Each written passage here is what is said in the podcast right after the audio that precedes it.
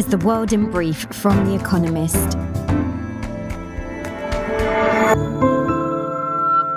Our top stories. At the end of a meeting of Ukraine's Western and NATO allies at the Ramstein Air Base in Germany, no decision was reached on sending Leopard 2 main battle tanks to Ukraine, despite pleas from President Volodymyr Zelensky to do so. Nonetheless, several countries pledged to send more military aid. America will send a package worth around $2.5 billion, including 90 Stryker combat vehicles. Britain had previously promised to send 14 Challenger 2 tanks. Chris Hipkins, who oversaw New Zealand's pandemic response under Jacinda Ardern, will replace her as leader of the Labour Party and thus Prime Minister, following her surprise resignation. Labour lawmakers will confirm his accession on Sunday. Mr. Hipkins, age 44, currently serves as Education Minister and was the only candidate to stand for the job.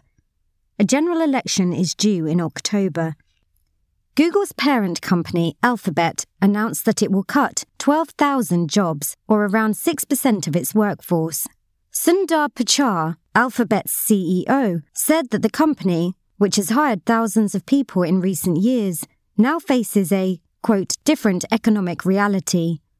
The announcement comes days after Microsoft, another tech firm, said that it would lay off 10,000 of its staff. Russia could start selling oil to Pakistan, with an agreement likely to come by March, Russia's energy minister said. Payment will be in the currency of, quote, friendly countries, meaning those that do not levy sanctions against Russia. Pakistan typically imports most of its oil from the Gulf. But amid a severe balance of payments crisis, it is eager to take advantage of the discount for Russian crude. America said it would designate the Wagner Group, a Russian firm of private mercenaries, a transnational criminal organization, and level sanctions against it.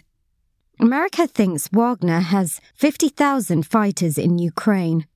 The White House also released a photo taken in November showing Russian rail cars traveling between Russia and North Korea, transporting what America said were weapons for use in Ukraine.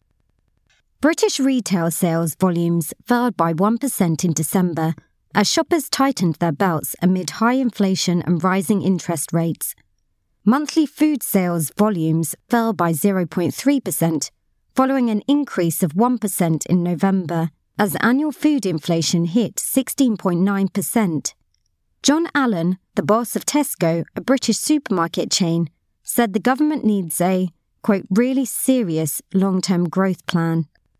The Dutch government said it would seek to ban the ownership of pet breeds that, because of their appearance, frequently suffer health problems such as belaboured breathing. Owners, said the agricultural minister, are, quote, unaware of the dark side of their pet's appearance. In 2019, the Netherlands outlawed breeding dogs with muzzles less than one third the length of their skull, including flat faced Pekingese and French bulldogs. And word of the week, Chunyu, meaning pure desire in Mandarin the makeup style from China, which involves trying to look alluring and innocent all at once, is now trending in Japan.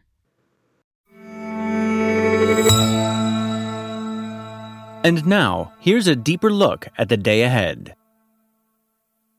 Florida's Democrats look to rebuild. On Saturday, Democrats in Florida will meet to discuss the future of their party resounding defeats in America's midterm elections in 2022, in which the incumbent Republican governor Ron DeSantis won a landslide victory and carried traditionally blue counties like Miami Dade, have prompted soul searching among Democrats. Earlier this month, Manny Diaz, the state's Democratic Party chair, resigned after some members began the process to call a vote of no confidence in him. Building a more electable party in the Sunshine State will be no easy task. Annette Taddeo, a former state senator who ran briefly for governor, is willing to try. She has entered the contest to replace Mr. Diaz. Others may come forward too, but reversing Republicans' momentum in the swing state ahead of national elections in 2024 will require more than just compelling candidates. out of state Democratic donors will need to chip in with resources as well. Till then, Florida will look more red than purple.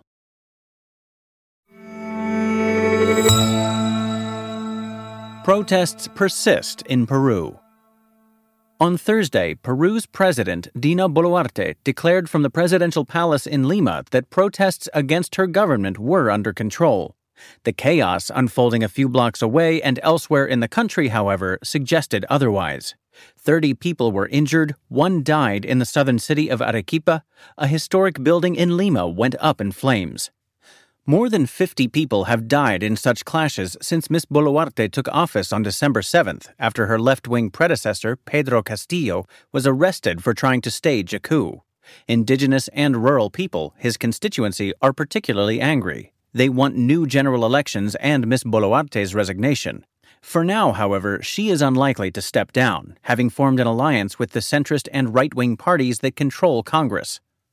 Dismissing her critics as, quote, violent and radical factions of the population, she has called for elections to be held in April 2024, two years ahead of schedule.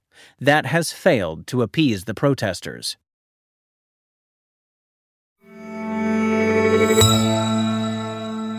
Losing the night sky to light pollution.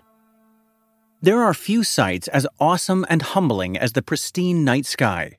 The nebulous band of the Milky Way has long captivated mankind. But the spread of artificial light has robbed huge swaths of the globe of this nightly spectacle, and according to new research in Science, a journal, the heavens are dimming faster than previously thought. Globe at Night enlists the public to observe the night sky with the naked eye, logging their location. Over the past dozen years, stargazers have contributed more than 50,000 observations to the project. They revealed an average rise in light pollution of 10% a year, much worse than satellite imagery had suggested. Astronomers are calling for harsher restrictions on light pollution. Otherwise, the firmament will continue to fade, and perhaps with it, humanity's sense of itself within the cosmos.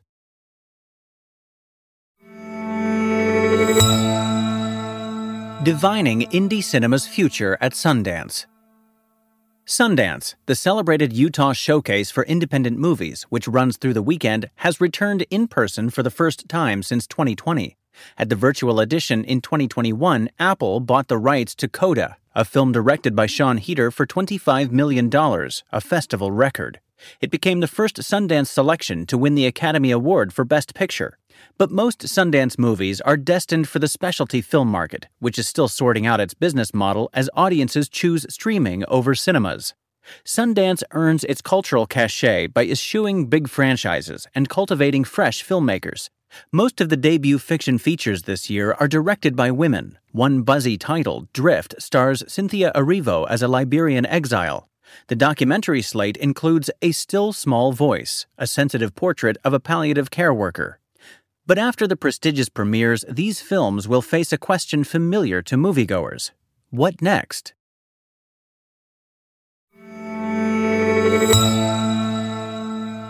Weekend Profile Matteo Messina Denaro, captured mafioso. Quote, kind, very kind, was how a fellow patient remembered the man she knew as Andrea Bonafede, in a television interview, the woman described how he had befriended her while they were undergoing chemotherapy at the Maddalena Hospital in Palermo, Sicily.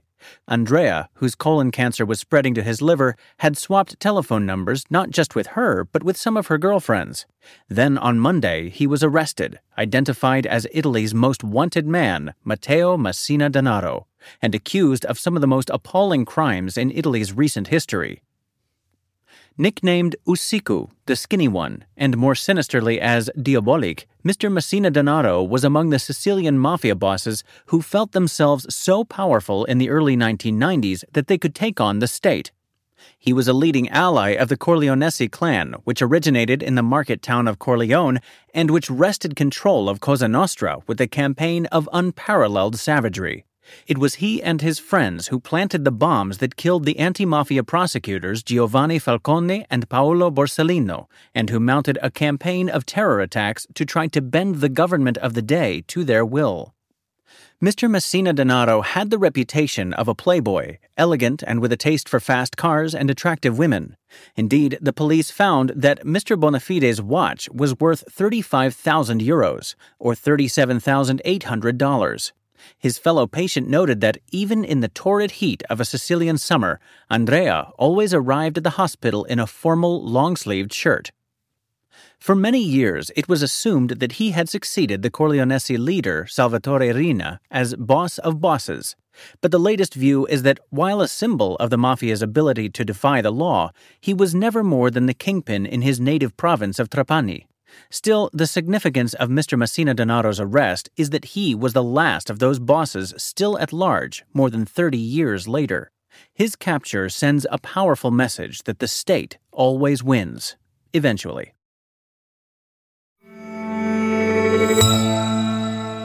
The winners of this week's quiz. Thank you to everyone who took part in this week's quiz.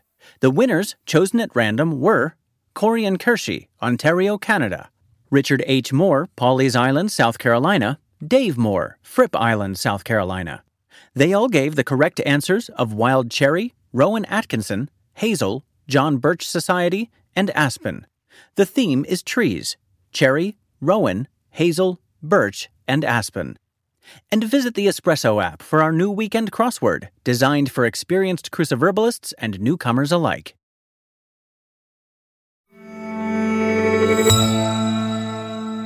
Finally, here's the quote of the day from George Orwell, who died on this day in 1950. We know that no one ever seizes power with the intention of relinquishing it. That's the World in Brief from The Economist, available three times every day of the week. You can also hear interviews and analysis from our journalists, including our current affairs podcast, The Intelligence, on your podcast app. And subscribers to The Economist have access to each week's full edition in audio. Just download the Economist app to start listening.